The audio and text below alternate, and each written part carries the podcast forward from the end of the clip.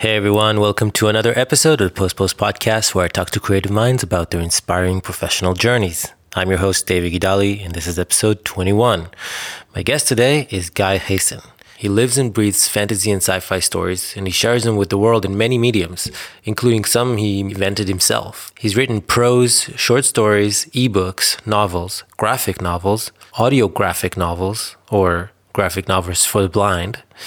He's written and directed theater, written, directed, and produced films. He has a blog and a podcast titled The Squashbuckler Diaries.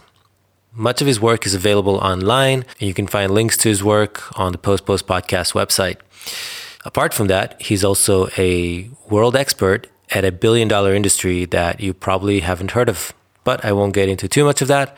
I'll let Guy tell his story himself because no one does it better than him. Without further ado, I give you episode 21 of the Post Post podcast.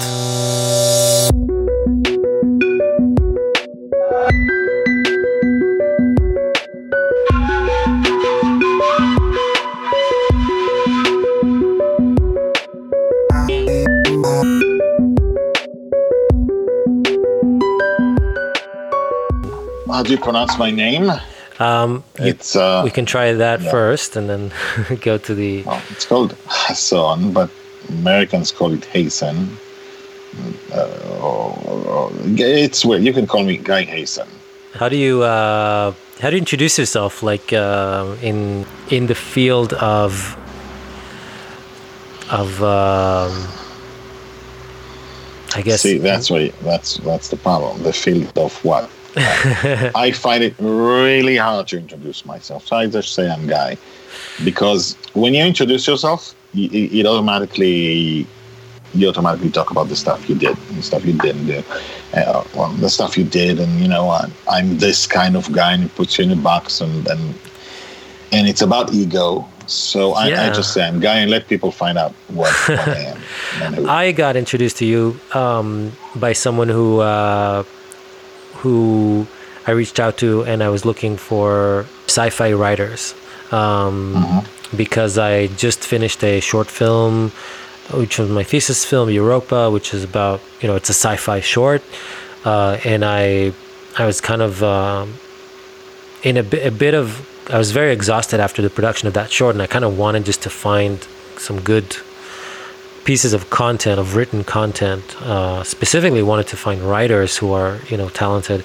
And um, and to get inspired and to maybe work together or develop something together. And I, I believe that's how I got in touch with you. And um, and you sent me uh, a novella that you written called uh, Her Destiny.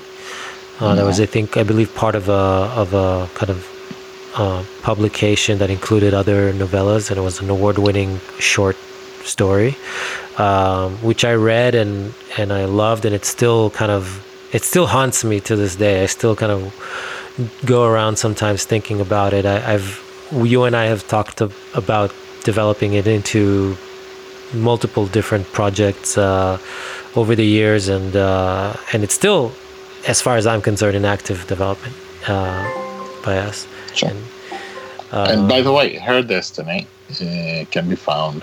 It's it's a standalone. It's not part of uh, a universe.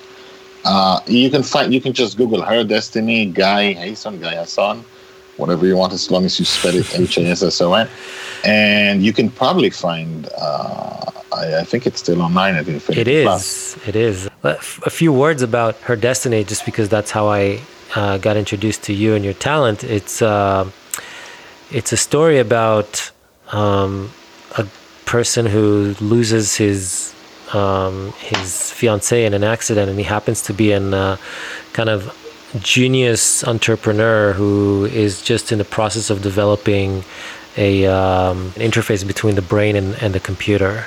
he's he's a you know he's an entrepreneur, startup guy works on his technology, and he's called Tony, and his fiance, which is also called Tony, and you know they met with a big. It, it was like it was like you know their destiny. They Right. so they fit together so well, and then she, you know, everything went so well, and then uh, a truck hit her, I think, and basically, you know, she only had a few hours, and he he you know he, he was beside himself. But what, what he did was he took his technology, which wasn't ready, and he just put it on her head and tried to extract uh, whatever it was she was feeling or thinking in the last few seconds of her life. And then you know there's the funeral, and he can't he can't get back up, and he just plays. I think it's been a while since um, uh, I've looked at it, so I think it's like 12 seconds. Yeah, and the right. thing is, the thing is that you know because she suddenly the, what little brain activity he took is now math which you know our head is not math it's physical. Right. So you can actually zoom in infinitely. You know you, you can look at something and you can look at what she saw and you can look at her eyes but then you can zoom in between the seconds and like it's as if a movie was not just you know i don't know I don't know what it is today, but say 24 frames, 24 frames. still is. Yeah, so and you can suddenly it's uh, two million frames, and you can zoom in, and then you find stuff. Yeah, which possibly she didn't see. It's it's just the math allowing him to taking your brain and just in filling things stuff in, but suddenly he finds actual real stuff there which could be taken from a brain but it's also it could be about the future and about the destiny. Uh, and that's why it's called her destiny. Yeah. Without spoilers. true. Yeah, and I just that that short story I, I highly recommend. It's available online, um, and it's a it's a great read. It's very. What I liked about it is how, um, um, it, you know how. I'm trying to think of the word. It's it's very subtle and it, and it's um, it's reserved. It it kind of leads you on this journey without without giving you too much information and kind of keeping you at the edge of your seat the whole time. Um, and I remember us talking about how there's something kind of similar to game design almost when it comes to like uh, creating an elaborate plot like this where it's basically you you create this uh, multi-layered onion type uh, uh structure and then you start peeling it one layer after another in a very uh, controlled way uh, without exposing too much and and um, with kind of keeping your keeping your readers guessing what's going to happen next, but but not feeling like they're uh, ahead of you or or anything like that. And I and I remember, you know, seeing this as a a very you know inspiring, successful um, attempt at doing that. At, at like. Uh, at really creating this sense of mystery and, and discovery throughout the whole length of, of the story. So, oh, thank you. Before I ask, what do you do for a living, which is you know, kind of maybe connected Who in a way. Cares? Who cares?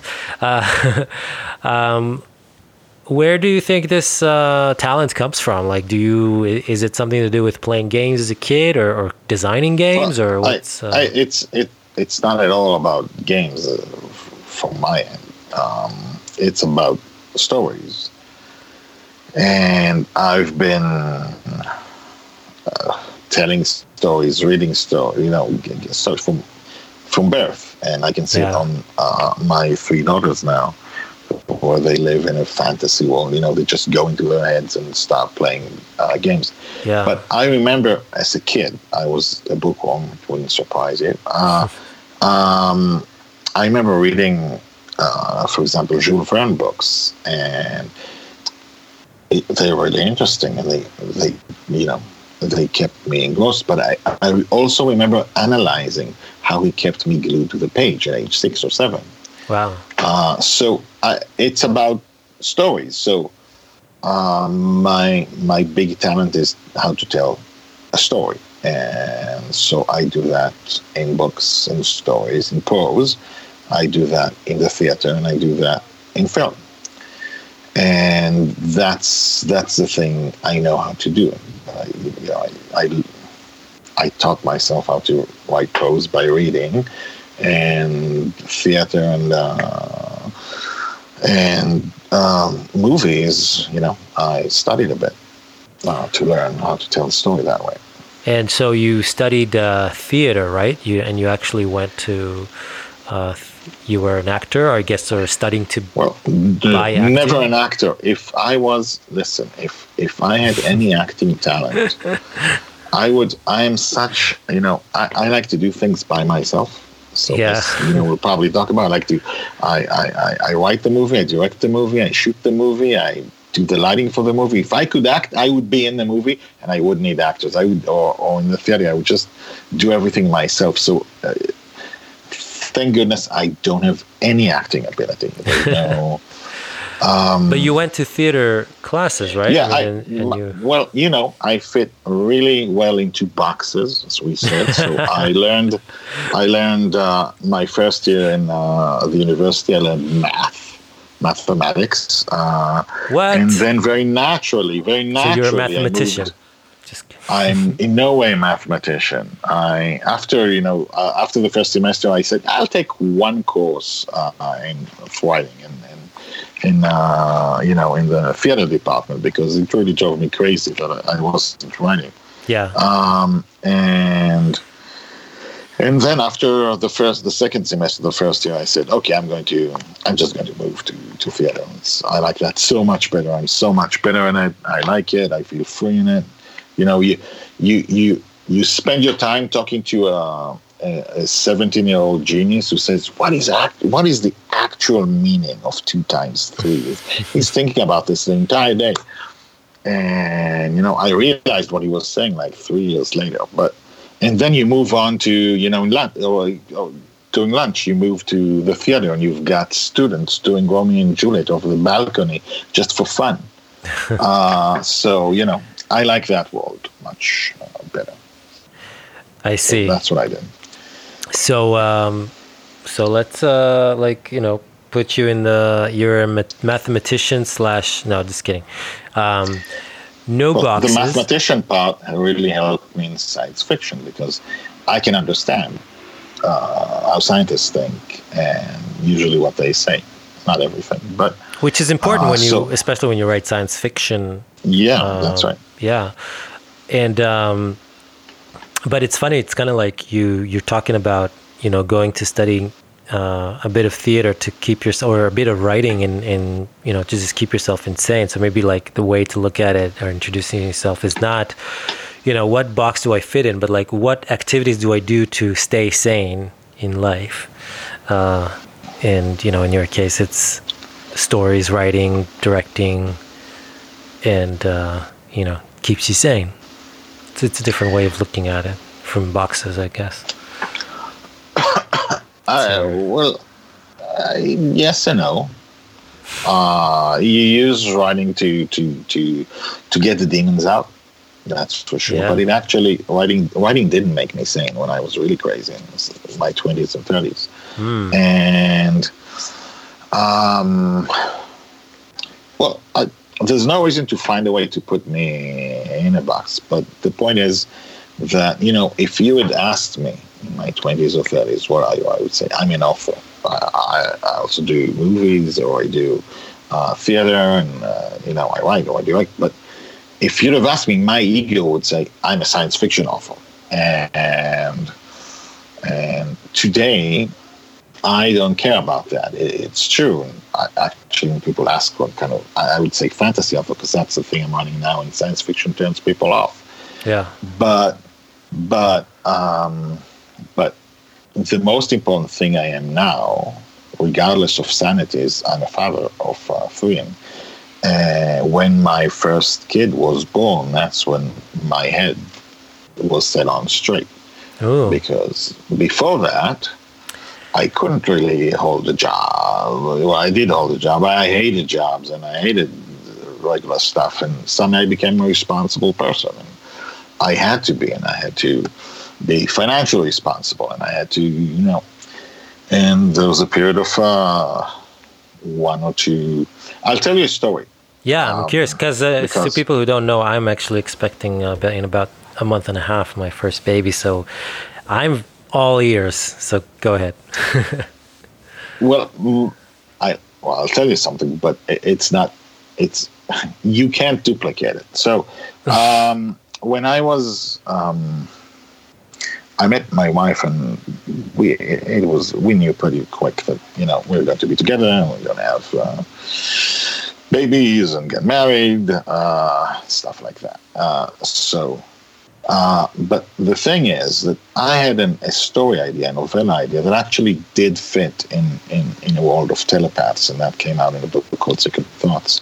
Yeah. But I had an idea about I had a world of telepaths, and and I this is an idea I've had for a year, and I couldn't write it well enough. And it was uh, telepaths in my world. When you touched, if you're a telepath, when you touch, that's when you could feel what the other person is feeling. Mm. Okay. Yeah. So, in this story, we got you know the telepaths have been running away, and they're, you know they're being hunted by the government. So basically, they're in the Rockies somewhere hiding.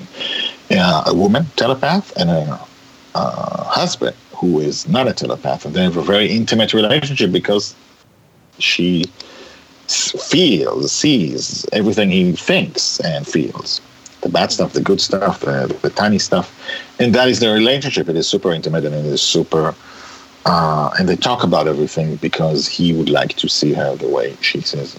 And, and, and then she gets pregnant.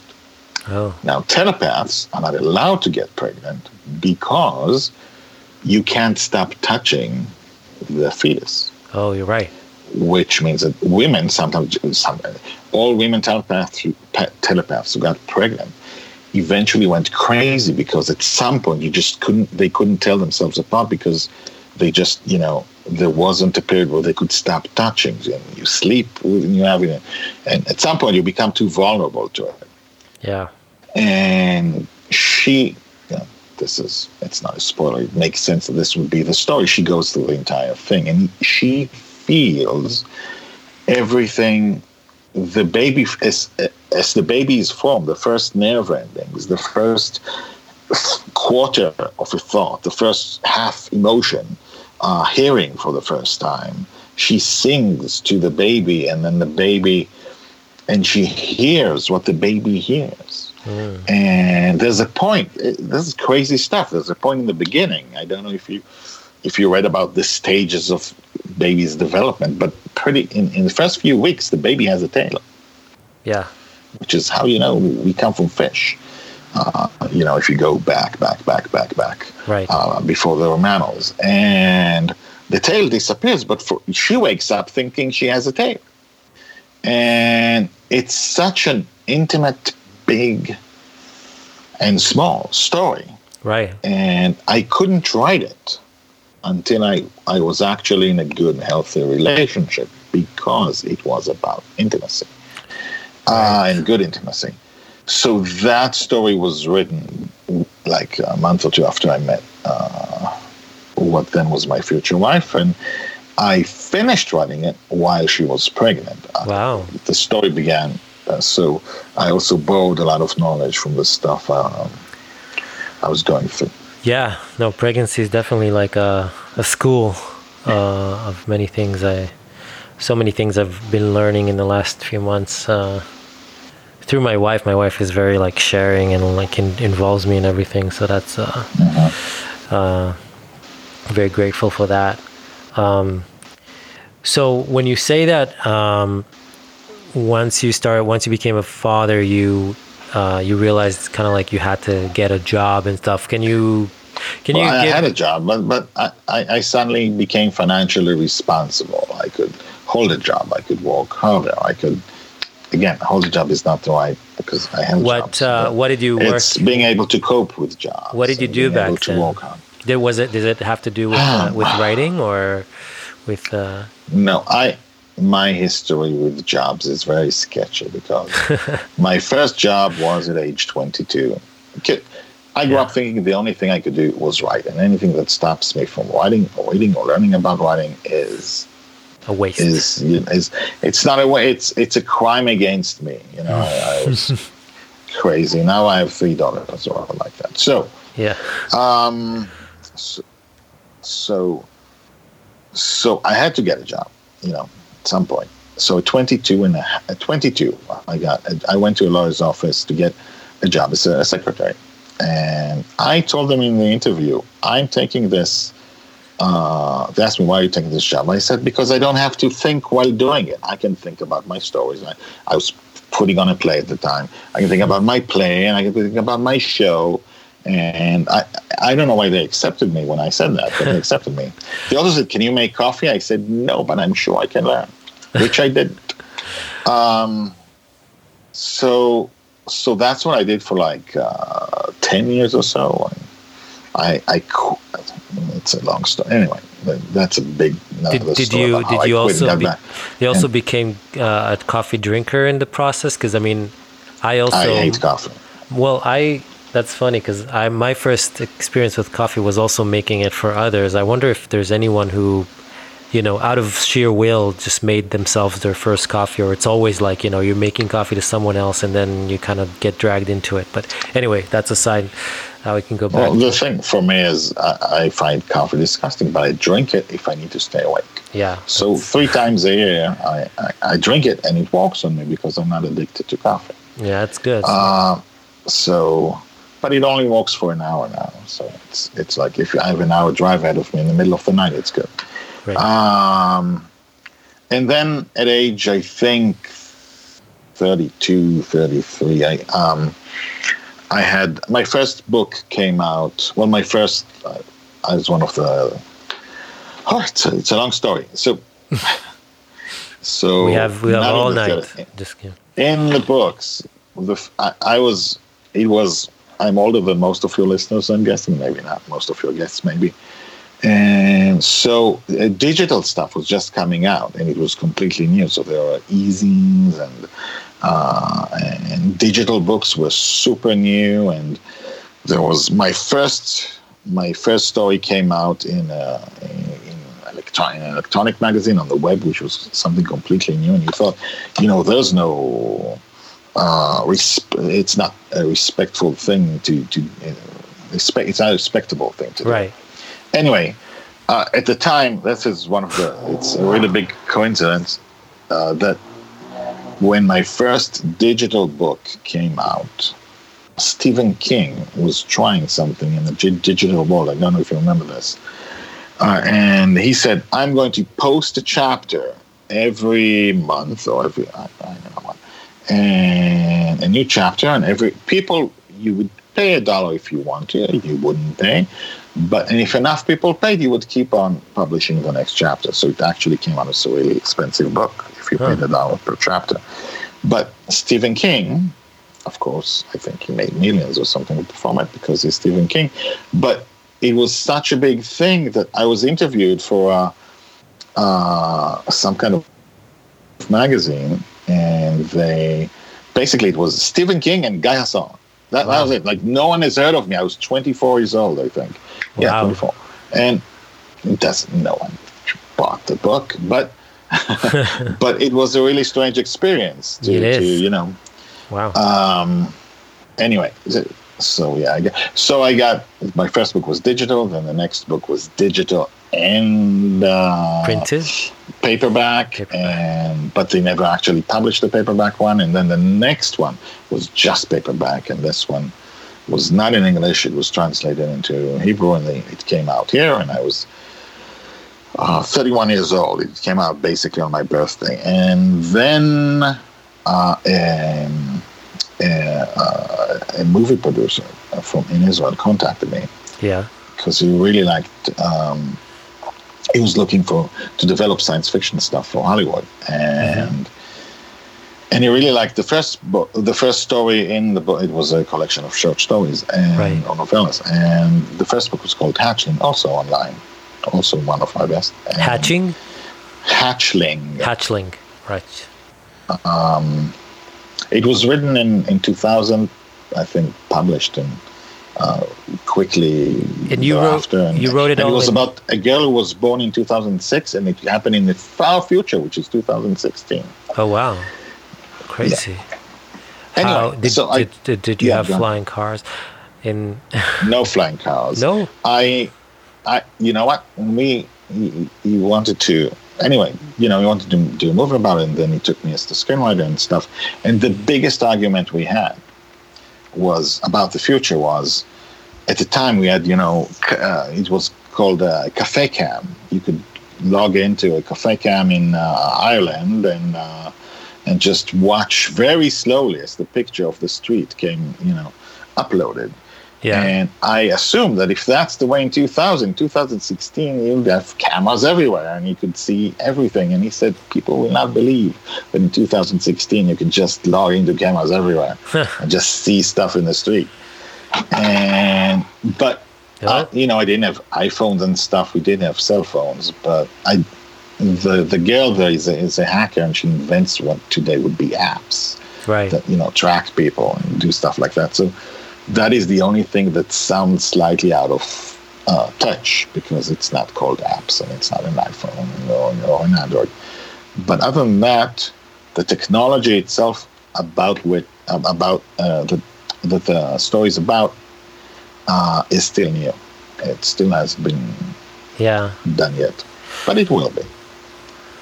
And so, what happened with that uh, development uh, kind of process? Do you guys? Uh, So we developed this and another uh, movie uh, that he wanted to work on, but after two years, nothing actually happened, and uh, I left. yeah. Um, and, but before that, I was getting paid well enough so that I left. I finally left my uh, lawyer's office, Hmm. and I worked there. And then I got a job as a copy, copywriter for uh, a gaming review TV channel for uh, in Europe, and that it paid very well. And I had Oh, to nice. work about three about three hours a day, and that's it. How did you get uh, that job? Did you were you like active in the Oh, gaming community know. or something or No, no, no? I, I really I don't remember. I don't know. Wow. Maybe someone had. I don't know.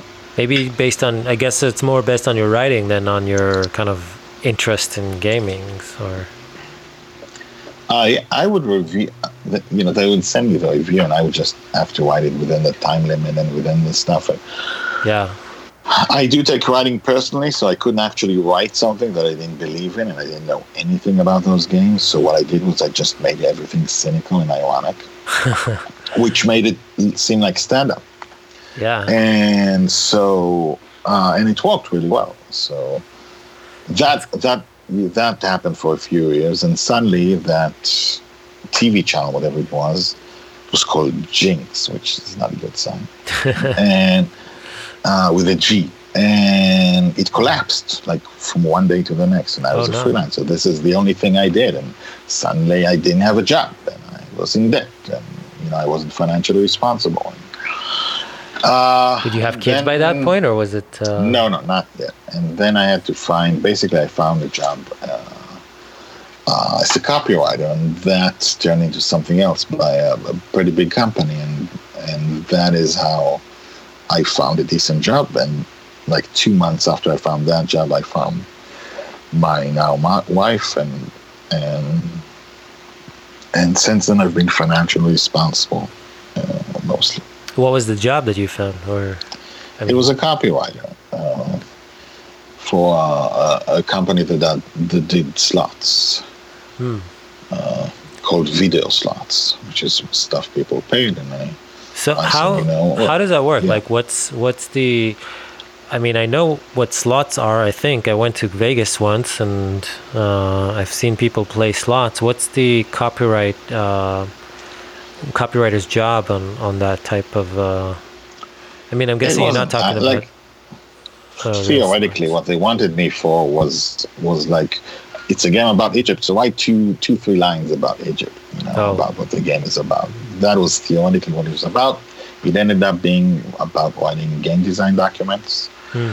I had just again they they shouldn't have accepted me because I was overqualified for the copywriter job, but I just finished doing my first movie, and they said uh, you are because I did it all by myself and I was pretty proud of myself, so I told them about it in the interview, Yeah. and and they said "Uh, you're too much of an entrepreneur to to you know to, To stick do- around. yeah. Uh, I said no, no, no. I'm you know I'm, all I want to do is rest now. I'm done with it. I'm finished. Um, you know, and because I, I just needed a rest and I needed a job.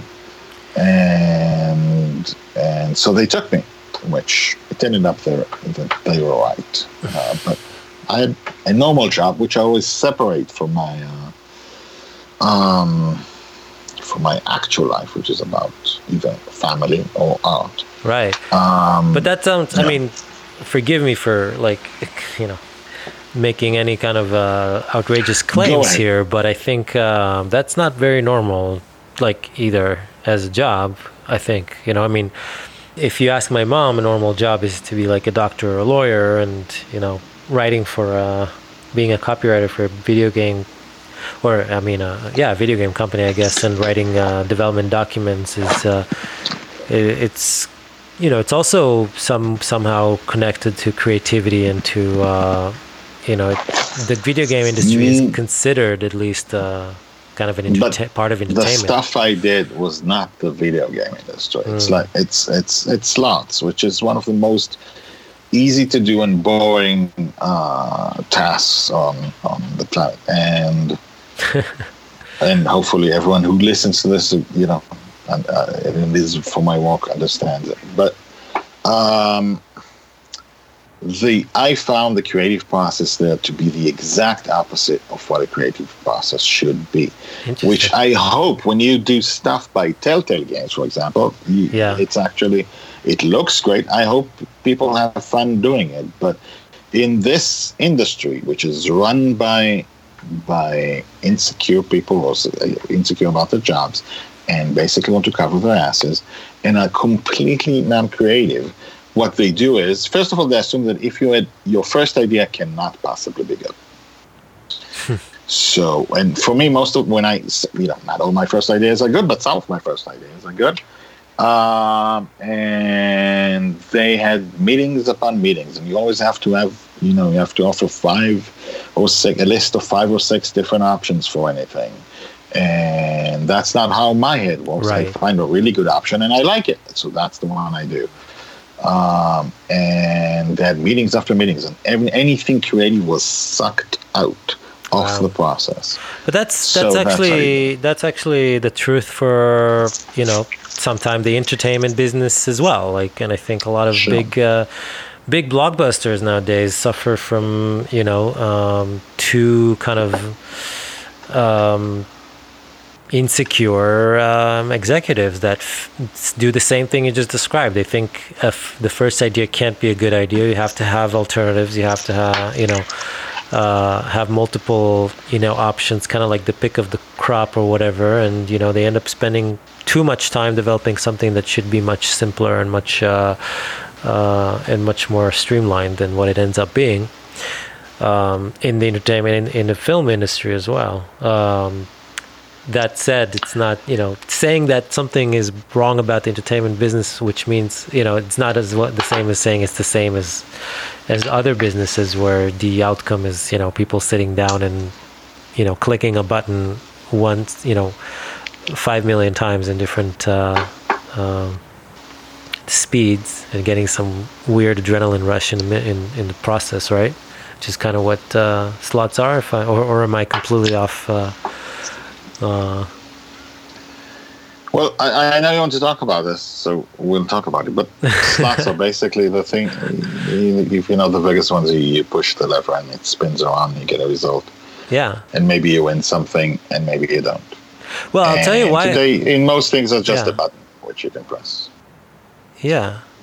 But I mean, I actually find it fascinating. I mean, I, I've been, I didn't really know what you were doing because you didn't want to share it with me for some reason. You just said, I said you're. like to never share it with anyone, but uh, yeah. So I, I'll I'll move away from that in a second. I just wanted to say from the little that I did see you talk about slots and about designing slots and what makes a you know uh, the rules that or the ca- sometimes the counterintuitive rules that uh, that apply to slot games that are not like other things.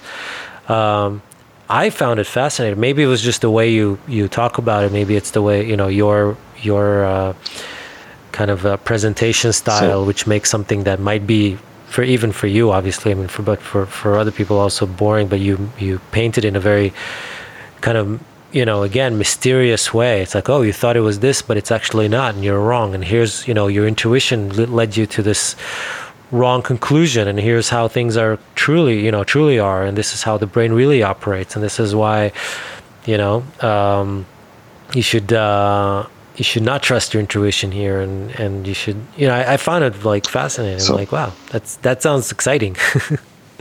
So I, I, I i'll complete the story for you. So i worked there for three years and i had one girl and then i had a second girl and i asked for a raise and they didn't want to give it to me because I, I didn't understand office politics at all uh, and, and and so I had to leave and find a new job. And it was at a time when apps were becoming something hot and something called social slots, which is at the time was slots on uh, it was it was a game on Facebook where you wouldn't actually gamble, which is much better than gambling games.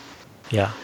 Uh, became like a, a, there was one company which basically exited like two months after I moved there, and it was a pretty it was pretty well known that it, it was going to to do that. So which is why I felt safe in moving there. Right. So so they were happy to get someone with an expertise of what slots are and worked for a really big company. And they were like, they got to five times were different. They got to five million monthly players without any advertising. Wow. Uh, as far as I knew. Five which, million. At least by, by the fact, by what they said. And they became and still are an industry leader. And I became the guy responsible for the content there. And um, again, I learned to walk. It, while I was working in the first company, I was basically just staying, you know, as much as possible, just you know, trying not to do anything. I just wanted to rest. I wanted to leave me alone. I just, you know, okay, this job should take two weeks. I did one day. I'm working for two weeks. So, um, and um, and in this job, I had to work really hard because it was a startup mentality, and they worked really hard. And startup mentality. Yeah, yeah. and what happened there was that they had a really big exit. People couldn't believe the company itself couldn't believe it was as profitable as it was. At the time, it was sold for, I think, two hundred million dollars. We thought uh, it was rumored at the time that it was four hundred million dollars, and wow. and like three years ago, it was it exited again for four point four billion dollars. I wow. absolutely no no part in the in the thing itself. I got nothing, but and justly so. um, but it's there that I basically completed my education about what slots are. So against my will, I became a world expert in something that is worth billions of dollars. So when I left there, um, and I left because the the CEO really didn't he didn't like me because he, he really liked this is my interpretation. He would say something different he really liked yes people, people who said, you know, whatever you said, you know. Uh, and I'm not a yes man. I will tell you the truth uh, of what I think to your face. Oh, and no. in a nice way, in a nice but way. But don't tell so, people that you're not a yes man. Tell them. No, just kidding. Actually, it's it's one of the first things I say. That I say one of the most important things you you need, and I think, to succeed in a business world, at least that's how I say it. First, you have to say, to be an expert, you have to first be able to say, I don't know. And, yeah, I, actually, that's one of the first impressions I got from you when we started talking. Is that you don't you don't beat around the bush. You go straight to um, to what you think, and there's no wasted time there. No, uh, I mean, you know, you're obviously you know very uh, nice about what you're saying, but it's very matter of fact. I wanted to ask you when you say uh, th- that's something I'm curious about. When you say you became a world expert, um, what does that mean exactly? And how did you find out or discover that? Okay, well, I guess I'm in this status. Like, what's or you know, I guess uh, people see me as as a source of knowledge in this field. Like, did people like start following you on social media? Did you start writing do- uh, articles? No, no. Start, what was the? There was no social media stuff about this. I'm yeah, well, again, to complete the story, because it's uh, so far it's four years out of eight. So when I was left I took another job just so I couldn't compete, because I couldn't compete. So for another year, which uh, in the industry, but not in a way that competed. And when they want for a higher, um, the day I was fired from this job, I was accepted to to the other one because I knew it was coming. Yeah. Um, so and and then when they tried to be cheap, so they wanted to get me for 11 months, so they wouldn't have to pay me special social rights,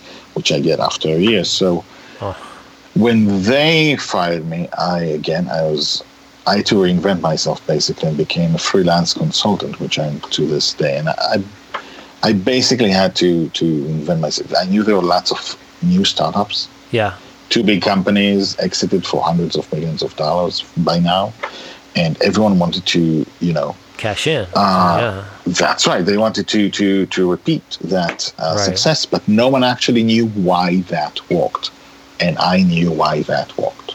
Mm. And I was like, at the time, I was one of the few people who did. The other one was uh, the CEO of the company, which obviously yeah, wouldn't advise for other companies. Uh, he was actually the one responsible for the success of the company. There's uh, no doubt about that. And yeah. so I had to reinvent myself. And in the beginning, you know, I said, I'm, you know, basically I just approached companies. And after a while, that kind of dried up because you write to companies and you can ask for yeah, uh, there was no you couldn't you couldn't do anything. I, I, couldn't do anything on social at the time, and I really didn't want to advertise anything I did about my job on anything what I was uh, uh, on social. Mm. Uh, and what do you mean by by when you're like I, I don't want to talk about it on Facebook at all. It's not something that you know is important to me. It's important yeah. as a job. It's it's not something I'm proud to work in the social slot industry. Uh, it's, right. It's so you just I, I want I'm I'm yeah. a writer. That's how I define myself. So it doesn't have anything to do with that other life. And I think and that's an interesting suddenly, part of a challenge, right? I mean, uh, because so so how do you get around uh, and uh, make those? Co- com- yeah, sorry. It's a complete dichotomy. You live with two different two different worlds. Yeah. And in that world, you don't talk about, you know, that stuff. And in that world, you don't talk about that stuff. And and then came, I was invited to talk at uh, a, convention, which turned out to be a big convention. And then I gave one speech. And then suddenly I had clients for a year. So I came again and gave that speech. And basically, I gave like uh, seven speeches in six uh, conventions. And those are the videos you can find uh, that I post now on LinkedIn. Right. And and that gave me that, that gave me a lot of work until that dried up too. And then following Gary Vaynerchuk, he said, if you post on LinkedIn stuff that, you know, yeah, uh, you and do it a few times a day, uh, you will get a job, which is what I'm doing today. I got lots of, I, I cut all my uh, lectures, you know, into small pieces and then I start posting some articles, and I'm the, in, a, in an industry where everyone keeps to themselves because they think their secrets are the thing that gives them their job. Their, you can because if if you share your thing, then you're not special. Right. I'm the guy who posts almost everything I know, and and and that's how. And no one else does that in this field, which is again how I get hopefully more jobs. Well, I mean, I and can attest. That's what, and someone yeah, who's not who's not in your field, just listening to you talk about it makes me be like, hmm, you know, maybe I should get into social slots. I mean, I think there's some there's an accomplishment you don't even you didn't even consider. That's like, yeah.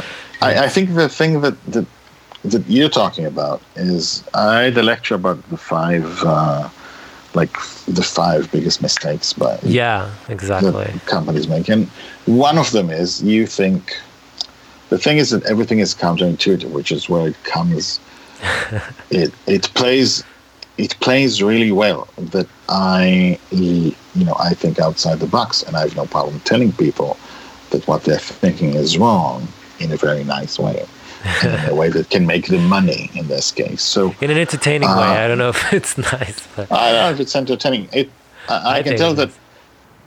Well, I I can stand on stage. I know how to stand on stage because I'm from the theater, and uh, Right. people have told me that I build those things like a story because do. I, I build an idea. So, so at least for where you you you are there to see a very very boring lecture, at least it's more interesting than a boring lecture. But the thing I think that you that that sparked your mind was uh, the idea that I said, unlike all other games where players play to win, in slots players play to lose.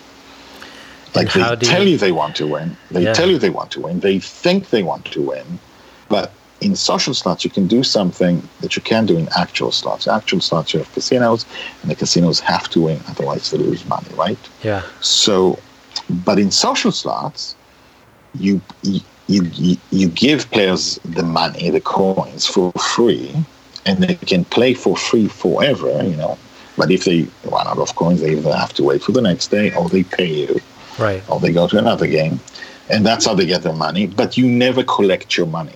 Like if you win one million coins, you never collect it. It's stuck in the game, which is why it's not gam. It's not called gambling. Huh. So you are able to give the players free money, which means you can give them more than they. Even if you make a mistake, you can give them more than they. Uh, uh, you can make them win more than they lose.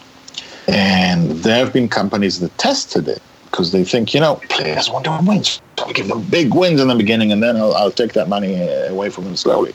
Right. And it turns out that games that let the players win too much, the players enjoy winning and then they leave for another game where they lose. Because what players actually want in slots is to lose.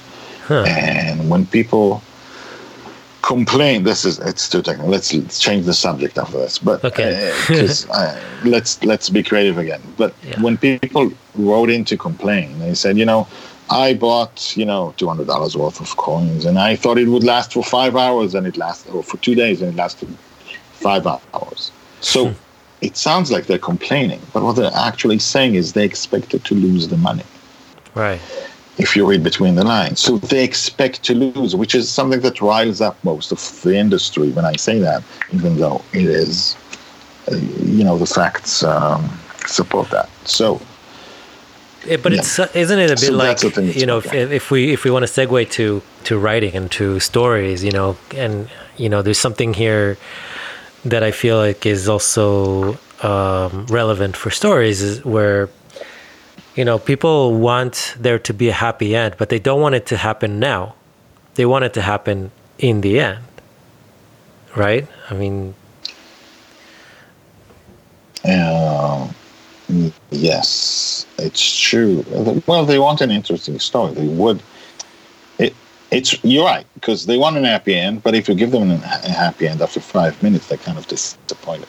Exactly. So you can't just You reach play that end. beat. Yeah, you, you have to make them feel like they've earned, like they went through some struggle, uh, like their brains were work was working a bit, that their you know fears were, or at least uh, to a certain extent, you know the part of their brain that that you know that that has uh, kind of concerns about the future is you know is active, is kind of looking they're alert they're they're trying to identify danger before it happens with i think every film Well, even this is yeah yeah.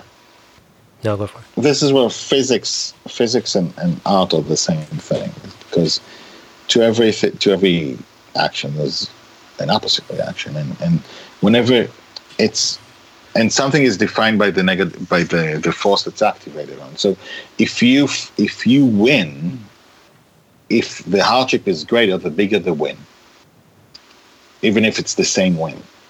If you uh, if you fall in love, but fall in love after you know you had to prove your love because you had to get over hardships and you had to prove to yourself and to your loved one, then you feel better because the love is going, the victory is going, Right. and, and and so the more force you activate in one way, the more it feels good when you when you reach the the point. And by the way, the same thing is in action on the stage.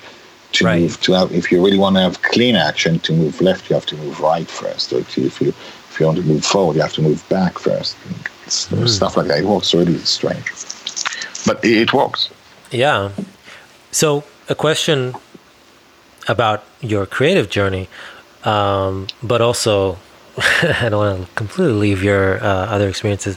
Um, has there any? Has there been any realizations from um, the journey that you took, the professional journey uh, in your professional kind of, or the, you know, that that part of of your profession that you don't like to talk about in creative circles?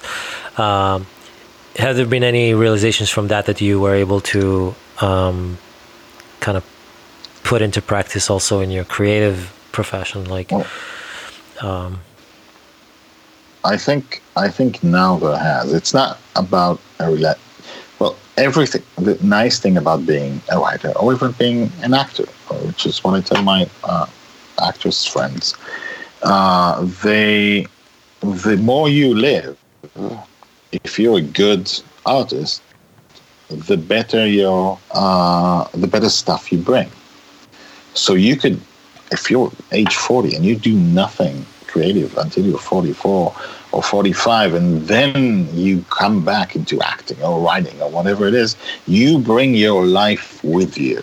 Right.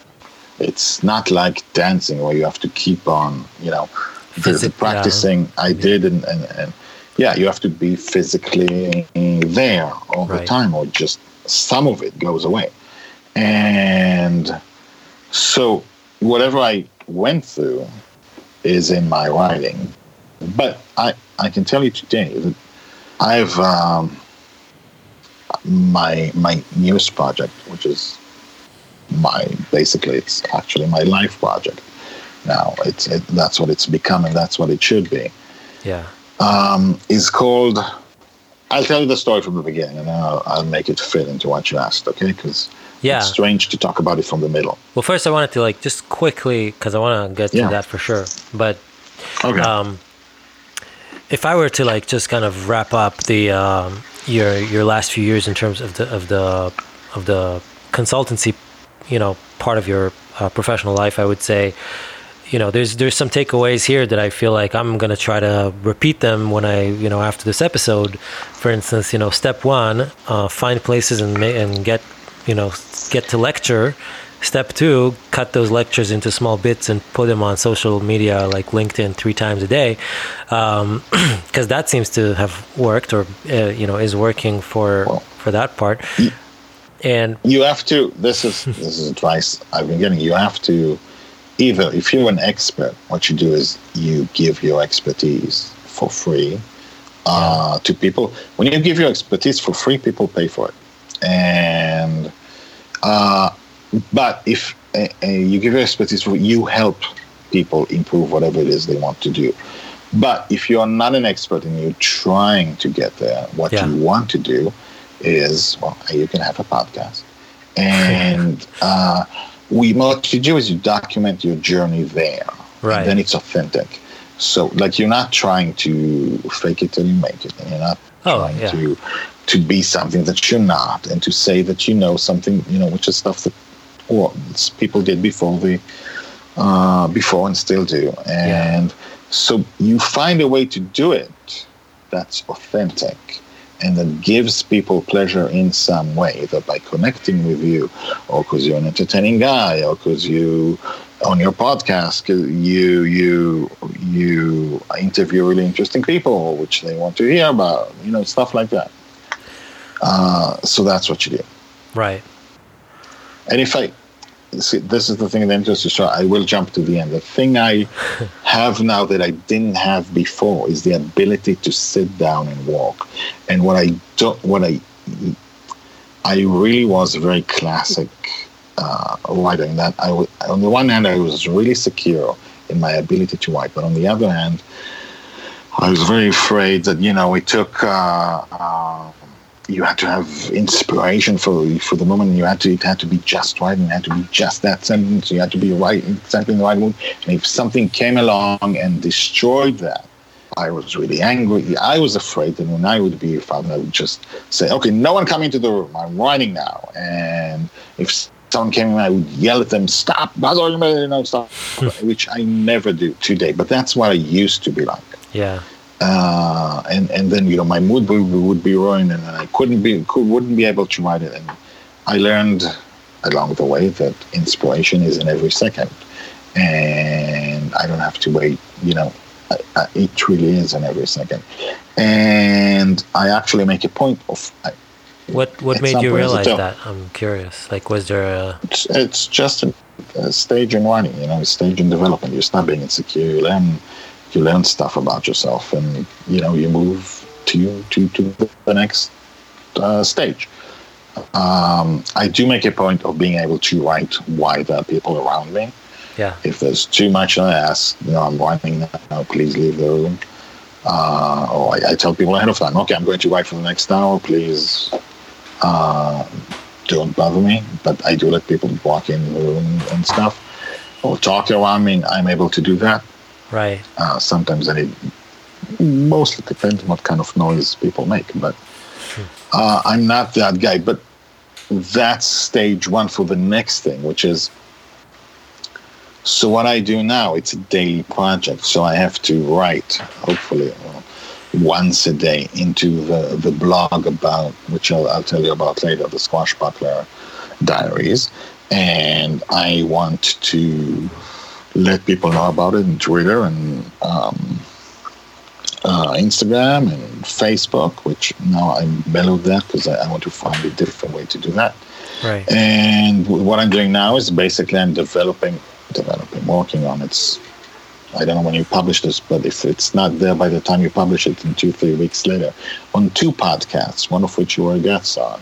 One is an interview uh, thing. It's called uh, World versus uh, Geeks, and the other one is the is an actual uh, audio version of the daily Squashbuckler Diaries, which is a big fantasy epic thing, which we'll talk about. And yeah, so I'm working on two podcasts, project. two podcasts, writing, writing uh, my life project in daily things, writing the book for it, writing uh, the first book for it, uh, walking, having three kids, and hmm. uh, a, a, bit more than that. And, How old are they? Know, nine, seven, and three. Wow. Okay. So, so that's the thing I came up with after walking full stop. I'm able to do that like 90% of the time, which is pretty good. And apart from like getting uh, realizing that inspiration can come at any time, and you can, you know, you don't have to be like in the in that special zone or like work really hard to to make that room in your or your time in your day to like sit and write. Uh, was there anything also professionally that kind of opened up this? Uh, new sense of um, of opportunity for you know for writing now? It's I've I've written less since I was uh, since I had kids because I had to make sure I have a job. Right. And the job took a lot out of me. So on the other hand, I did write a book, which is I think my best book ever, uh, called uh, Tickling Butterflies, which came out in Hebrew. Hmm. And it's a book of uh, fairy tales. It's it's it happens in the fairy tale land, and it's made out of 127 fairy tales, which I'm, I'm putting the quotes around it because it's fake fairy tales, some of it, because it's uh, but because it's basically all about one character. It's about the land of fairy tales, and it's 127 fairy tales that is actually one big epic fairy tales. Oh, wow. It is the most big and epic thing I created it. I wanted to explore what beauty was, which is how I found. Uh, you know, if if you can talk, if you want, I can tell you what I think beauty is. How you make something beautiful, but it was also mm. it, it was such. What I wanted to do was give such an adrenaline sh- shot. Uh, uh, uh, it's not adrenaline. It's uh, what's the thing? that makes you feel good. Uh, endorphin uh, shot. Endorphin, yeah. Uh, endorphin shot into your brain by having so much imagination stuck in such a small thing. It's 127 completely crazy different fairy tales. Wow. How long did it take to write it? And uh, it doesn't usually take me a long time. I think it took me eight months or something. Oh, wow. Um, That's not a um, lot of time. It's like eight months. It's almost like more, it's almost barely one a day, isn't it? I mean, it's no, no, but I, I really do write very quick. In that, my first draft is very similar to my to my final draft. I see. It's not the same. It takes stuff out, but it, it is it's like more than most people, you know, they write and then ah, this is bad. I'll do this again. My first draft, I, I do the job ahead of time so that my first draft is very close to the final version. So, what kind of, just out of curiosity, because I'm, you know, kind of peeking into your process, when you say you do the job ahead of time, is it you think about it? Do you outline it? Or what's your kind of, uh, what does it look like to do the job ahead of time? Well, it depends. I, yeah, I used to, and I did that in this one too, and in the Kion project too, actually. I do. I plan everything, everything. I plan the story ahead of time so that I know what happens, and which most people can't do. So that's okay. You shouldn't this is my particular talent. That's how my brain works. Most people shouldn't do that because it, make, it makes for terrible stories if, if that's not your thing. Yeah. But and then what I used to do is I used to break it into smaller pieces, which now I I do less of because I, I trust myself.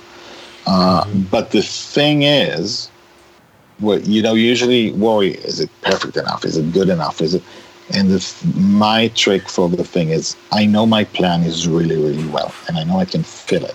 Right. It's, it's really good, and and if I can make every part of it better than what I what I expected it to be, it's good enough. That's gotcha. It. I leave it alone, and I, I don't worry about it. Huh. Uh, so every part should be better than what I than what I planned it to be, and that's how I know I can move on to the next one. By and the then way, I, I don't and, and worry a, about it. That's great. Yeah. And the plan is something that you kind of you have in in your head at this point, right? You don't always like put it down on paper. I, I I, like to put it down. On, you know, most of it I put down on paper because sometimes it's very complex. Oh, I see. So you have like a kind of a chart sometimes for you know multiple. I just write it and no, I just no charts. I just write it down. Then used to be that I used to write really complex mystery, you know, basically it was mystery stuff, and you give a clue here and a clue here and a clue, and this happened there, and then that twist came, and I had to to put all those ideas together and then set them in order, and then I had them in order on, on right. the page. But now you you don't do that anymore. Now uh, mostly it's in my brain, so you know if there's something I don't trust myself to remember, I'll write it out. But I, I know I can do it. Like the stuff you said about being surprising, for example. Yeah. This is I've worked really hard on being able to do that, uh, so I, I don't need to write it down. And I can give you an example of um, of how you can build twists. In my in uh, the thing about building a twist is that you have to establish the opposite before you do before you do the twist. Right. And audiences are pretty smart in that. Mm-hmm when you establish something, people are going to say, ah, it's going to, you know, uh, when you go into a cabin, you say it's it's always been quiet here and there's never been any trouble. You know, people right. gonna, there's going to be trouble. Right. Uh, so you find a way. I, I, I, it's something I worked on to to find a way to to to be able to give you the information without you ever noticing I did it, because I make you look away at something else, like a magician. So, for example, in one of my stories, uh, this I wanted one of the twists to be that the main character is actually uh, uh, a simulation and a kind of computer simulation. Yeah. And then he or she is not a real uh, person. And the th- way I told you that, because if there was anything I needed to tell you, this is real, you'll think, no, this is not real. Right. So the thing I did right in the beginning was I let her uh, touch her uh, mother's hair and um, and smell it, hmm. and that told you she was real because she used all her senses, right? And senses you don't expect. And then I could I told you she was real, so now I can move on and surprise you later on about it, right? And I can tell you a trick I did the other way because I had in in my first movie um, it was a movie about. It was like I did it for fifteen thousand dollars, and it had five characters, five actors, in three locations. And how long was it? It was a science. It, it was a hundred uh, minutes. A hundred minutes for fifteen thousand dollars. Yes. Well, you gotta. And, gotta. Yeah, I I'll, I'll tell you how I did that, but but from just something about storytelling. Uh, it was a story about a man who was developing uh, not inhuman emotions, but non-human emotions, alien emotions. Okay. And how would you, how would you show that? How would you, how would you plant the idea of some of that thing before it happens? And once you did, how would you make, make it real? Because it's that's not a real thing, right? Yeah. So how would you make it believable? And what I did was, is I had him deny it when no one asked him to. Hmm. So when people, his wife was thinking she he was going crazy, and she asked, she brought a therapist there, uh, a friend, uh, and he, you know, had a, a kind of a, a thing with her, you, you know, an argument with her, and basically at some point at the end, she said, "So, so what are you feeling?" And he said, "Only human emotions." Before that, he asked her, "I- I- "Can a person feel non-human emotions?" And she didn't get the answer. Yeah. And when he said that, I planted the idea in you because he denied it. He didn't say he had it. He said he didn't have it. Right. So in a way, it's like I mean, I think maybe more related to the first example you gave about like kind of leading you into something or sort of um, distracting you with something else in order to hide or to surprise you later with the actual kind of truth. It's like basically telling two stories or constantly having two plots one that the audience is imagining and one that is actually the one that's going to be discovered later on uh, and always like writing kind of ri- mostly writing towards the first one the one that's imaginative you're writing like you know as if one truth is there and then you know and then you kind of switch to the real truth in right in you know right when you when the audience thinks that they have everything they know that it's you know kind of figured out. Um yeah. Yeah. and so two things that i want to kind of cover uh, before and, and a side note you are in israel right now. You're you live in israel right Yes. and the stories that you mentioned that the books that were um, that were uh, printed and and uh, distributed in Hebrew were they written in Hebrew or were they originally written in He- in English? I'm a unique creature that I, I was. I was. Uh, I write in English, and I get translated into Hebrew. Not by yourself. And no, I, I'm terrible at translation. um, But isn't but Hebrew your, able- your mother tongue though? It is, and so is English now. And and the thing is that I don't translate in my head from English to Hebrew or Hebrew to English because I think in them separately. Right. So I, I can't do the translation well.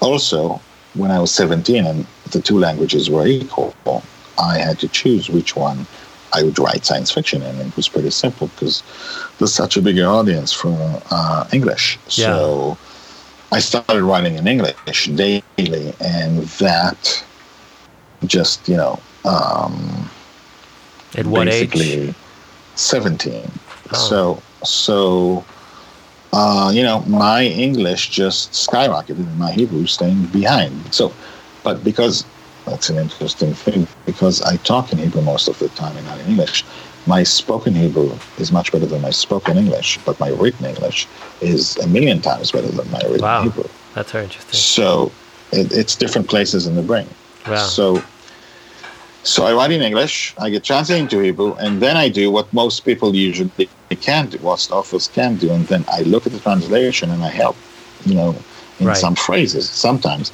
I can do what the translator can't. I can change the phrasing Yeah. to fit, and I can change names. I can, I can do whatever I want. It's my story. Does it happen that you read your the Hebrew translation of your story and you kind of like you discover something you didn't see originally, or you kind of experience you have a way to experience the same story in a fresh way that you wouldn't otherwise? No, that only happens in the theater Hmm. When you yeah, the when theater, you when see you- it, yeah, when you write it and you direct it or someone else directs it, you need to look at it a completely different way. right, So you need to switch your head and then find other stuff in it. right, And when you write for the theater or for uh, film, you, you have to leave holes for the souls of the persons doing it. Yeah. You have to leave it open. You can't just feel everything by yourself. And that's how you you write great text. Right.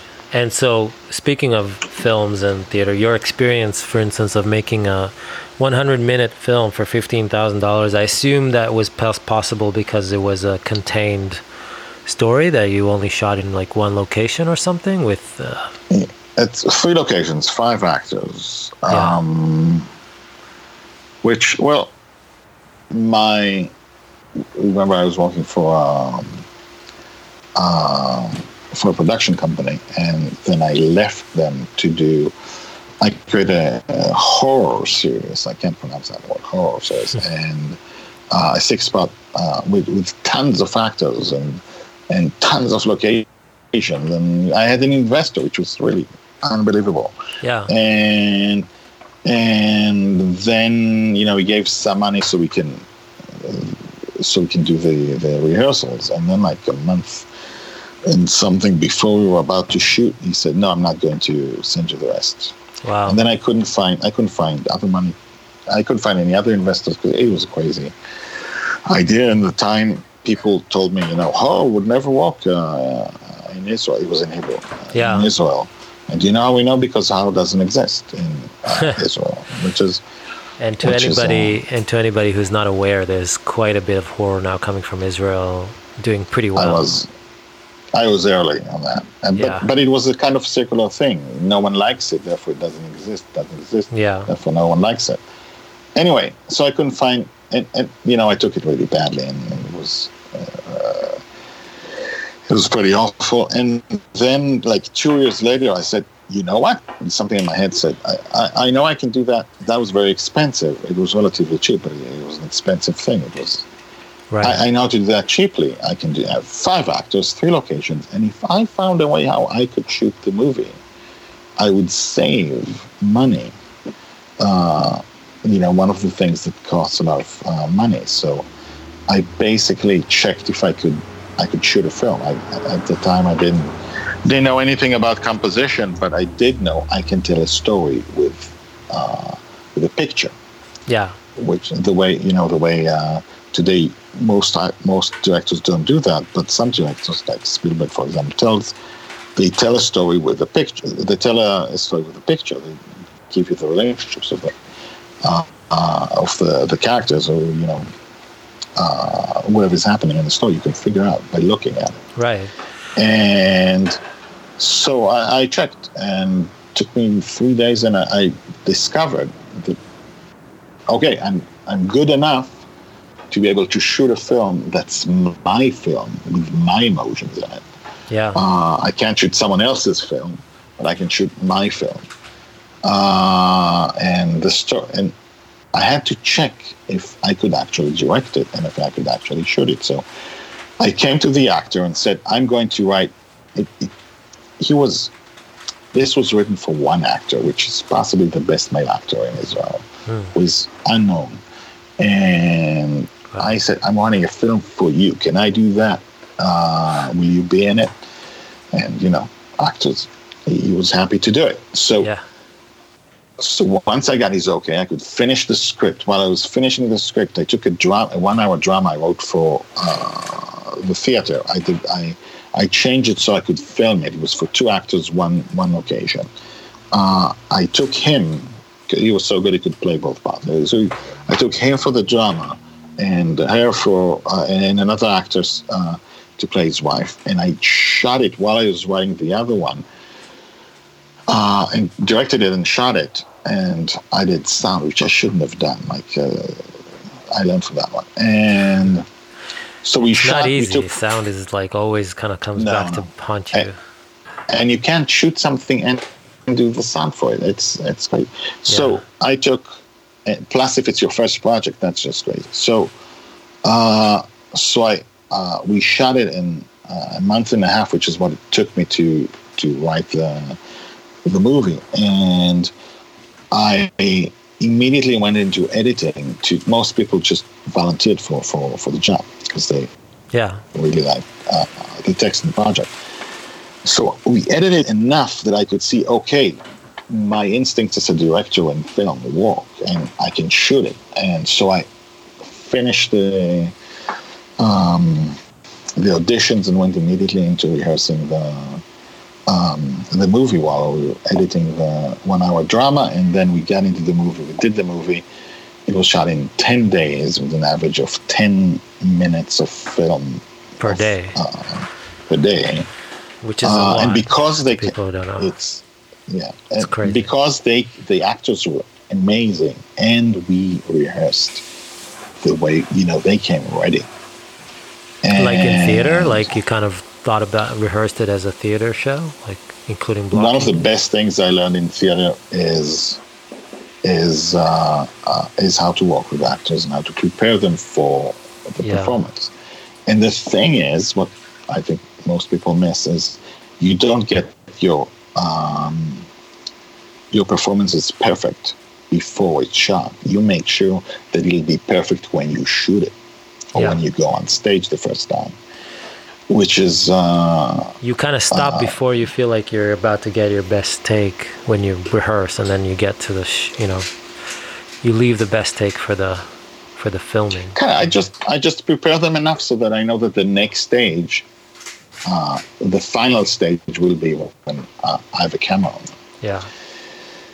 And, uh, you know, you have to tell a few some of the things I, I, I always tell them is, you know, you never have to show me what you feel. If you feel it, I will, my, I will catch it. And, and the other thing, um, I tell them ahead of time is there's going to be a time because I, I planned everything. I planned all the shots yeah. you should in the film. And but I tell them there's going to be a time when the shots I plan will not work. So I, I will need your patience ahead of time. Just know that it's okay. Know that it's a process. Yeah. Let me go away to a corner and think about how to do that right. And that happened once, and they were very nice about it. And then we got it. And you know, yeah, I think, but it's, know, it's, an important observation that I think a lot of directors, uh, young directors, kind of miss, and it takes time to to realize that it is important to tell actors that you know they need they need to trust you in terms of like expressing feelings. A lot of actors kind of feel like they have to work harder than they actually do to convey an emotion, and they don't realize that um, a lot of things work on in parallel to to to communicate that your your choices of where to put the camera, things that you're going to do in post, uh, your lighting, your uh, even the blocking of the scene, even you know, even if none of those things work, it's still like you know you want to leave the audience the room to um, to put two and two together, right? Yeah, the there are many, many, many ways to do that. You can yeah. give emotion to, to, an actor who doesn't have emotion. Yeah, there are tricks to do that. But the way the way I do it, to take actors, I get them to to act in a very specific way, and I ask them to trust me that the way I block things, that the way I set it up, is a crutch for them. So yeah, uh, so I tell them even if you act badly, the scene will work. Right. So you don't have to worry about that. The scene will work. And then they trust me. Then they, they allow you to to and you make sure that they act well, you know, because it's they're not going to act badly. Um, yeah, I forgot what else I wanted to say. I wanted to talk to you about your um, your more recent project, what you describe as your life work, and maybe kind of quickly uh, mention your um, experience with graphic novels and and um, and what I found what I found was very interesting pitch. You said you did a a comic store for the blind. How did that come about? It's all it's all part of the same story. Okay. Um. So, switching gears. so when my daughter was my first daughter was a few months old. We yeah. had to take her to an examination of some sort. It was, you know, just a regular examinations. Just uh, she didn't like it. She cried. My, you know, my heart went ah. And with the love that I felt for her, I immediately came into, you know, just an idea came to me about this a big, massive story about a father and a, a daughter, and this daughter is born to a mother who you know, she's there's the mother is nine months pregnant. She's uh, on Earth. She goes to the hospital. You know, doctors say push, push, push, push, and then yeah, she pushes, and then she said the baby's out, and the doctors say no, you have to keep pushing. She said no, the baby's out, and the baby is not there. You know, the, oh wow, the, old, the baby was born into the dream, and in the dream, a man finds her in his dream, and dreams that he is her father because in your dream. You you make up stuff. Yeah. There's a daughter, and I'm her father, and, and then he raises her every single day. And and when he's awake, he doesn't remember that he has a daughter. He doesn't remember his dreams. He doesn't know he has a daughter, and he's only there when he's asleep. So she has to take care of herself most of the time. Wow. And and and they live and basically the, the concept of the time was i knew i wanted to tell a, a, a, birth to death story of this girl and it's about the relationship of the father and the daughter because that's what interested me um, and i i had mass like in in half an hour in my head i had like um, the big arcs of the saga which i will not tell you about because everything is a spoiler hmm. and sure like there's so many questions i assumptions right. I'm already making about the story. Which right. I'm and you can ask them, and then I'll tell you. Well, I can tell you that, which is fun. Um, and well, I, so I, I, a, a basic ahead. one that I have just uh, out of the bat, and you can tell me, you can't tell me. Um, is it? Are they like? Is there a dream world and a real world? Is that how it works? So, so the daughter is basically grows up in a dream She's world. She's there. She, she she goes to sleep, she doesn't dream because she's already in a dream. And and people who dream go to the dream. And and and I I, I also knew I was go- it's a life to death, it's a birth to death thing. But I also knew that there was so much to tell. So I knew I would I would write a book for each age. So the first book would be age six. The next book she would be nine. The next book she would be twelve, and fifteen, yeah. all the way up to her death, which could be depends on when she dies. I know it's a spoiler, but it could be five books, it could be 30 books, you, you don't know. And it's such a big saga, and I couldn't figure out how to write it in prose. Yeah. But I could figure out how to write it in comic book form. And I, I couldn't do it in movies like, ah, you know, that it's such a big project. No, you know, so many bad things can happen and you never have control, even if someone lets you do it. So, uh, so I I created a comic book company called New Worlds Comics. And the main thing I wanted to do with it is develop, it was called Lost in Dreams. Uh, that series, and uh, I had someone do uh, the comic book, but I realized right. that you couldn't do a comic book, you, you couldn't have a comic book company with a graphic novel that comes out once every eight months or something, which, by the way, is expensive to do, and I didn't oh, always yeah. have the money. So so I, well, it was a digital comic book company, so I didn't have to print anything. Uh, uh I think so. I but created still, an app for and then I put in Comixology, but you have to pay the the, the artists. Yeah, and so I created more comics books. One is called uh, Winter, W Y N T R, which is which I saw, and it's uh, beautiful. It's oh, it, Aaron Elekas did the first novel, the first uh, issues, and then uh, uh, it, it is and then Vincent uh, Kings did the others, and it is so beautiful and so stark. Yeah. I, you know, I'll tell you in one and a half minutes what that is. Sure, go ahead. I, um, I'm sure everybody. So Liz Winter is uh, uh, it's far in the future, and, and uh, she's 17 years old. And in the future, when people are all across the galaxy. There are so many people, and everyone's connected. You know, all your uh, it's not Facebook, no Instagram, but whatever is in the future, it's all in your head. And there's so many people in the world, when in the galaxy, that there are more people there are mil- than there are DNA combinations of possible people. Oh wow! So there's a million times that, or a few million times that. So in the universe, there are you know there are a million David Gidalis with exactly your DNA, different in different uh, um, ages, just because there, there would have to be statistically there are too many humans. So, so you can everyone's connected, so you can check out. You can ask to see what you would look like in ten years, in twenty years, and you know when you're ninety.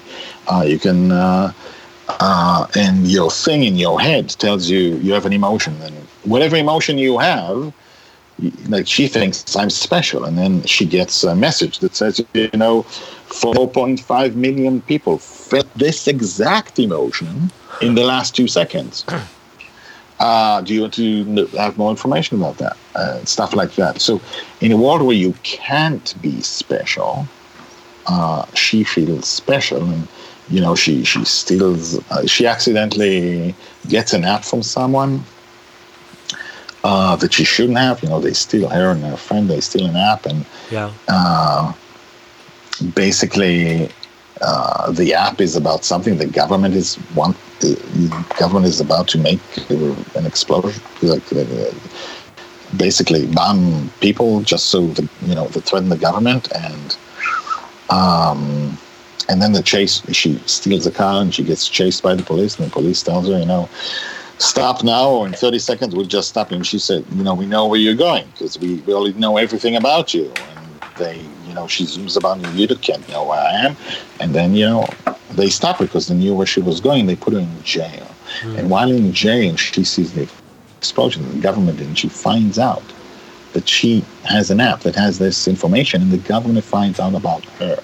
So they send someone to kill her who has all the information about her and they know everything she's going to do because they know everything about her and her personality. So the only way she can survive is to be truly unique, and that is the premise of uh, Winter.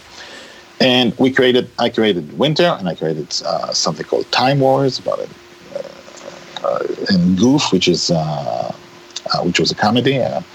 a slapstick comedy, and um, maybe something else. I forgot. And Lost in Dreams one but I couldn't maintain that. It was too expensive. Couldn't hold it. And I had a thought about, you know, why are there no comic books for the blind? And when I had that thought, I also figured out how to do it. You know, you would explain this and you show this, and you tell the story like this, uh, and I, and you know, in, in two days, I, I, I had a test to see if it would work. So I took uh, Winter, which is visually striking, and you would never think it would work for the blind. Yeah. And I created that for the blind uh, and tested it. And people had the same feelings they had listening to it in audio as they did uh, reading it and seeing it.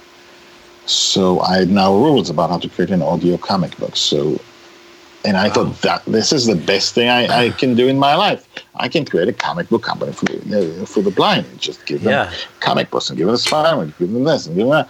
So I created a, it was called Comics Empower. And, uh, and I also created a special comic book written especially for, for the blind with a blind hero. It was kind of, uh, you know, kind of like uh, a mecha, you know, the uh, Japanese anime stories, mechas, big robots. Yeah and in it basically you had there was an army i'll do this really quickly. There was an army of uh, bad mechas an army of good mechas and uh, about mechas and basically the bad mechas which were ais would learn from experience and they wiped away the entire army uh, of human mechas. And only only certain types of humans could be in some some some people with a genetic uh, quirk or something. Yeah. and and they, you know, there were like 20 of them on Earth. And all of them were dead except our hero, which was scarred and burned and blinded by the attack. Hmm. So he was blind now. And he was the but last human alive? He was, no, no, he was the last human alive who could activate a mecha. Oh, I see. Which was the last thing, which was the only thing that could kill those mechas. So he was basically the premise of the thing is now he ha- he he has to make yeah, he's Earth's only hope. And when he was sighted, he couldn't, he wasn't good enough. Wow. And he has to find a way to do that. Hmm. So I created that. It was called Aura. And people really liked it. And blind people, actually, you know, and visually impaired people with, on various scales enjoy that very much. But again, it was a lot of effort. And I did Lost in Dreams too graphically, which again cost less money. Uh, in So it. was it all this time she was age six. Was it all kind of self-financed? You had to get a website Cool. kind of design? No, it was self-financed, self-financed, and uh, people helped. Uh, in this case, because we thought it, it would be good, uh, it, it would eventually be profitable. Right. I gave them percentages of the thing. So, uh, but the thing that broke me, like after two years, was I had people. We had a podcast, which I really liked, but we, I wanted to get blind people to blog the way they're reading the comic books Right. and I had two people, three people who who were really excited to do it, but, and they just couldn't move on to the next one. So I thought, okay, they really enjoy it, they really have fun while they're listening to it, Right. but they would. But it, even with them, it wasn't viral enough. So I, I, I thought, okay, so it's not going to work, and, and it was too much, and, and so I, I gave that up, and that is still part of the story of Lost in Dreams too, because now I have two uh, novels or comic books, Right. and a, a while after that, I I realized how to do Lost in Dreams in prose. So How? I started writing the first book in prose. Okay. Uh, I figured out how to tell the story Oh, in the book, the story of each one in the book, and not in a comic, which I, I didn't figure out before.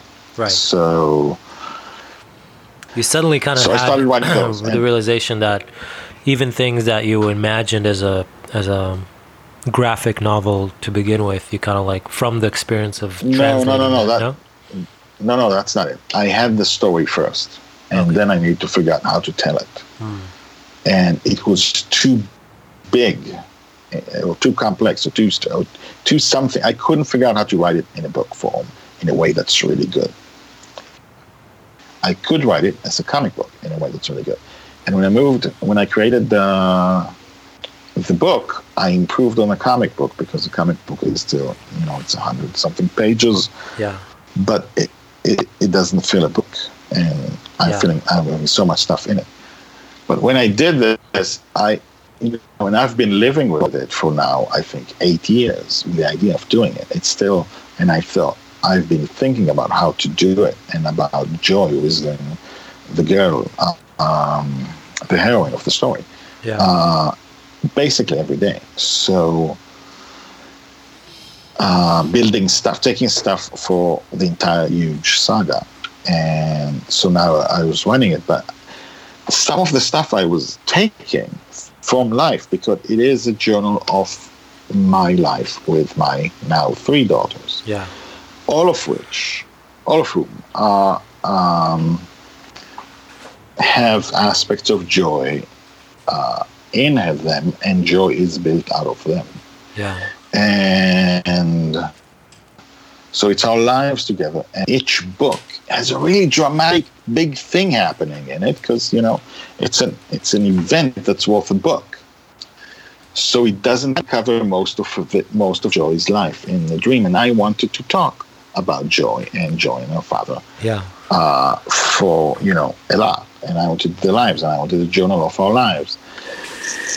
So I created something called the Squashbuckler Diaries, which is a blog over at guyhasson.com, G-U-Y-H-A-S-S-O-N.com.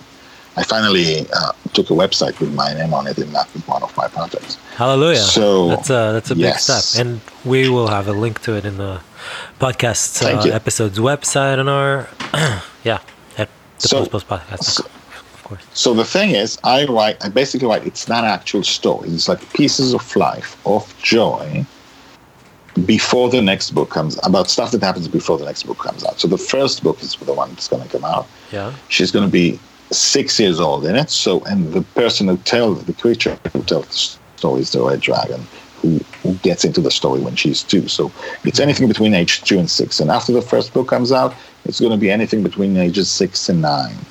And imagine, for example, if you come into the story when she's, for example, 22, and you have seven or eight books to read back, Yeah. you also have her entire life about how she was grown, how she grew up, what she was like, her sad moments, her happy moments, her ridiculous moments in the dream.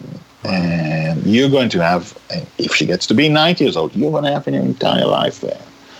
Uh, and, and that is a life project. And I am happy to say, most people will not believe me, that I'm not writing this for anyone else except my daughters. I will, and I am advertising it. I'm telling you people about it. I'm trying to get people to read it because I think it's really good. I think they like it. But I am at this point where I don't care if people read it. Wow. And I'm sure that will not change. I'm writing it for them. I'm writing it for me. I'm writing it about our lives. And it's, I do think it, you know, there's reason for people to like it. I do think in five years, I think after one year, maybe 100 people like will will, will notice it and be there on a regular basis. But after five years, you will have a lot, and maybe you I won't have anyone. Um, so that is my life project. It's a project for 15, 20 years. Yeah, it sounds like very, very happy. My next it. question is like, how do you, how do you uh, schedule this into your day to day life? I mean, yeah, I, I understand yeah. You're you're lucky to have a kind of a well paying profession that you don't have to spend a lo- whole lot of time uh, every day on. Um, but like, how how does it look if you were to kind of open your well, open not, your your your I, I calendar and show? I can't, I can't tell you that you know at 7 a.m. I do this, 8 a.m. I do this, and then I sit down between 9 and 10 and I write two Squashbuckler diaries. Uh, and then, you know, between 12 and 1, I write uh, a thousand words of the book. That's not how my head works. I'm very bad with, with order, but that is one of the things I told you before, which is why that was the end of this story. I did learn how to work hard, and I did learn how to do nothing for the entire day, thinking I can't write today. I have to find the, the, the the perfect moment, or you know, stuff like that, or live in fear that I can't find what the next thing should be. So you basically kind of let let the day dictate itself, and when you have time, you sit and write. I try. No, I. It's it's just that I I like I said I've I write like three LinkedIn articles a day. I have a job. I have three kids. I, do, I try to do, two buckling diaries a day, and occasionally to write the book, which can't be done every day, at least for now. And I yeah. do two podcasts, and it, my day is completely full. And the thing I learned is how to do that. Mm-hmm. So I can't. I do ninety percent of what I want to do in a day I don't have a, a specific rhythm or specific, uh, uh, you know, habit, but I really try my best to do that. And you know, out of seven days, for now, seven days a week that a squashbuckler day should come out. Sometimes it's six, sometimes it's five, but that's okay. Uh, I'm I'm up to ninety something squashbuckler wow. dies for now. That is crazy. And yes, it is. And, and how long? Know, when did I'm, you start? Well, count back 100 plus days. Oh, okay. Um, so, uh, and I also decided to self-publish my books uh, first digital, digitally because I'm I've been quite disappointed from printed the way from publishers. Yeah. Not that publishers are bad, not that they don't mean well, but the, the thing is because I, now I do the Twitter for it, and the, the thing, well, basically now it's a podcast for it. Um, I'm going to do the marketing for it, which is also something I, I learned. And when you say it's a podcast, are you talking about the daily diary? well, Yes, in about we're working right now on doing the the the intro music. I re- I want some really cool intro music yeah. for it, which is why it's it's on hold. So hopefully in two three weeks from the moment we're talking, the Squashbuckler Diaries podcast will be out.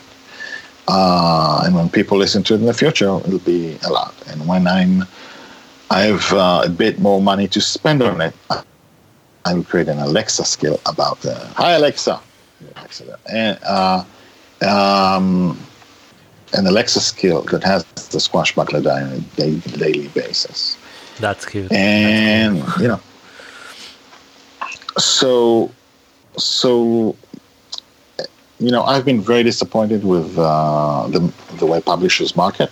Again, Yeah. I've never been published by a huge publisher, like it's not Tor Books, but uh, I've been disappointed with the way you know because I'm not saying it from a sad point of view, but my my books got amazing reviews, like got killer reviews. Each one of my uh, books, except the one for the one for teens, uh, but um, and it does did not translate to any sales. Wow. And so again, I'm at a place where I don't care if people read it. But and I also don't care about reviews and I also don't really care. I've never cared about prizes. I use prizes I got as a marketing thing. Hey, this won this prize, so you should win it. Right. Uh, which perhaps in the future I should do the opposite. But what do you mean, um, like not telling about the prices? I well, I, I, I actually haven't told people about. I think uh, some of the prizes I got, but Mm. Yeah, uh, I won. It, was an Israeli Geffen Award for best short stories. I won twice uh, of the year, but and I use that a lot, but it doesn't make people buy uh, your books, and it's not important to me that I won or that I didn't win. I don't think my book or my stories are better because they won or it proves something about the quality of my books. I'm actually annoyed that this story won and not the other one, because which can- is why I, I really uh, yeah. No, I get it. I mean, Yeah. uh, I can tell you a story about. Uh, it's a really funny story about an award that I, I, I won because it has. They really tried not to give it to me. what do you mean? Uh, there was, um, there was, uh, um, what do you call it? There was a, tran- a Russian a translator for the translates from Russian to Hebrew, and she came to me and she said, "I read this story of yours, which is Hatchling again, and it's really good. And I, there's a, writing competition in Russia right now, and uh, you can send in stories that are not from Russia and that have been printed before. So, what if I translate it to you and we'll share the prize if it wins? So, so she translated. I said, sure. She translated the story. We sent it over, and then, uh, and when it won, a prize that before didn't exist before, she told me the story behind it. So yeah. she also said, "Don't write, don't write your that you're from Israel because they will never look at your book if you're from Israel." So I didn't write where I was from. I, I wrote it, it. It was translated from English, so they didn't assume I was Israeli. And so eventually, so the story is the committee sat around and, and talked about which stories won. They thought Hatchling was the best one, and then they said, "But we can't give the first prize to an American." so they invented a category for that story so it could win it, so it wouldn't win the best story. Wow. So it was like best translated story or something or whatever it was. Um, so I think it, it's a funny story, but oh, totally. But it doesn't mean anything. It doesn't. Uh, I think in the future when I, you know, anyway, when it becomes relevant, I just make. Uh, I might make a point of how prizes are not proof of anything. Is my point. oh, I agree. I mean, I, I'm in the same kind of like, not about stories, but about short films being in festivals, being seen. I mean, Sure. I have a complex viewpoint about it, which I've shared, I think, before in the podcast. So I'm not going to get into it, but um, yeah, prizes are are nice things to hang in your, you know, on your wall or something, and but they don't really, you know. Yeah. Well, I never hung them. I kept them in the closet, and then I forgot about them. And then when we moved, I saw that you know they've been destroyed, and that's Yeah. all. Um, so I uh, wanted, I think I, thank you first of all for taking me and the listeners through this wonderful journey full of stories and anecdotes. And it's just fascinating. I, I think this is one of the podcasts where I spoke the least overall because Oh. it's just, uh, in a good way because I feel like you, you know, uh, you kind of, you have a way of, uh, of, um, of delivering content through a story structure that is very, you know, whole and and um, and uh, I guess entertaining, you know. And, and I, I said it in the beginning as well, so just kind of think this podcast is another proof that I was right. Um, I appreciate that.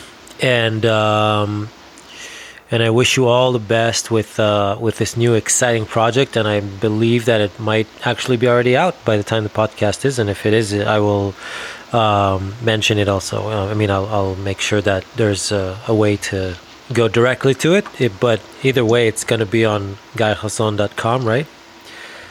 Yes. When it's ready. So whether or not it's ready by the time this podcast is out, uh, the listeners are welcome to check your website and um, and it's um, it's very inspiring really like the whole kind of um, the way uh, I, I feel it feels very organic to me when I listen to your approach towards you know spending your time on doing something where it's purely for yourself and your family of course with you know an expectation of at least me that it will be um, a piece you know a piece of literature or, or you know um, or entertainment in one way or another that uh, others are going to enjoy as well um, but yeah you seem to kind of invent uh, the medium you want to work in uh, reinvented uh, and multiple times over so that's uh, very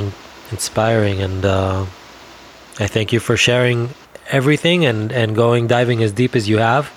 Um, so apart from where people can find, like apart from your website, where else can people kind of uh, interact with you? Do you have a Facebook uh, profile that you uh, care about? I mean, I, we also mentioned well- LinkedIn and mentioned LinkedIn and I, no, don't don't connect with me LinkedIn unless you want advice on slot games. So the the I'm first of all guyhasson.com. Uh, uh, my Twitter is also at Guy Hasson, H A S S O N.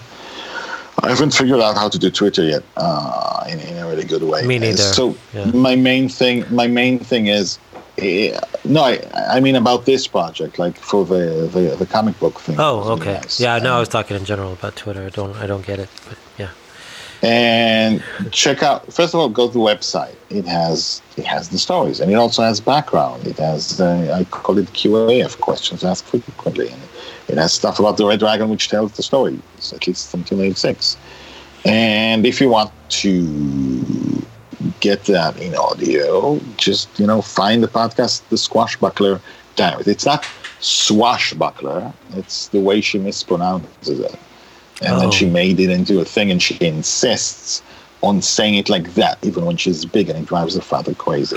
So it's squash buckler it's like you take a squash and you buckle it in. Uh, and so she's a squash buckler. So it's the squash buckler diaries. Uh, and if you want to find a lot of my uh, you know stories for free you can go to my old website which has hasn't been updated for four or five years. There's like guy uh, guyhasson.wordpress.com, and in the right corner there's free stories in English, free stories stories that are online for free in English, in Hebrew, and in Spanish. I think that's it. Um, And I think it's okay because stories age way better than films in general. I feel well, I'm not so sure. written stories, but maybe I'm wrong. I don't think so. so. Well, nothing ages faster than science fiction. Right. And it's true. That's true. but which is also why uh, you know this story is a fantasy because it doesn't matter what happens in the future. Uh, it, it's supposed to stay until we all stop being human, True. um, Interesting. which may happen soon. But Yeah. um, anyway, those are the things, and my, my email's there, and just go to the website. And if you're there, you know, comment on something, and I'll see it. Uh, uh, or e- email me or tweet at me. And Instagram, I'm. Uh, I don't know the handle, but if you look for Squashbuckler Diaries, I think you'll find me. All right. Uh, which I also haven't figured out yet because I, I, I want to do something really big in those things, and I haven't found out how to do that for a book yet. Well, that's it means that there's still some surprises up ahead for everyone, uh, which uh, is kind of a theme with you, um, both with your stories and with your journey as well. Um, and yeah, I mean, I can't wait. I'm gonna check out the website and follow the story, and uh, I'm very excited. I'm, I'm excited that you know you you're finding a medium that allows you to kind of explore your you know your your inner stories in a in a more liberal kind of liberating way and um, and I can't wait to see what you do with that. It seems like uh, as you said, it's a very long and and um, and broad uh, story to explore. And uh, yeah, I'll, I'll, see you there in the world of uh, Squashbuckler, the Squashbuckler Diaries. I'll see you there. Thank you. Thank you for having me. It's uh, it was really cool. Yeah, it was and my it's pleasure. a good podcast. Thank you. I don't know if if if you have you listened to any of the other episodes or yes, I just heard uh, uh, um, the one with uh, the one known as Only Lee. Oh, that right. Was, that was cool. Yeah, she's she's great. She's amazing. She's also kind of uh, you know exploring new mediums at the moment. You know, and she she had a great start with uh, animation. So, yeah, a nice little plug if anybody wants to check out check out uh, her episode. I think I don't remember which episode number, maybe seven or something like that, but uh, might be right. Check them out. Check them out. Awesome. Thank you so much. Thank you, David. That was it. Another episode of the Post Post Podcast with Guy Hasson. Stay tuned. Our next episode is going to feature Janelle Croshaw Ralla, a visual effects supervisor responsible for films like Captain Marvel, Her, The Zodiac Killer, and Benjamin Button. Until then, stay inspired.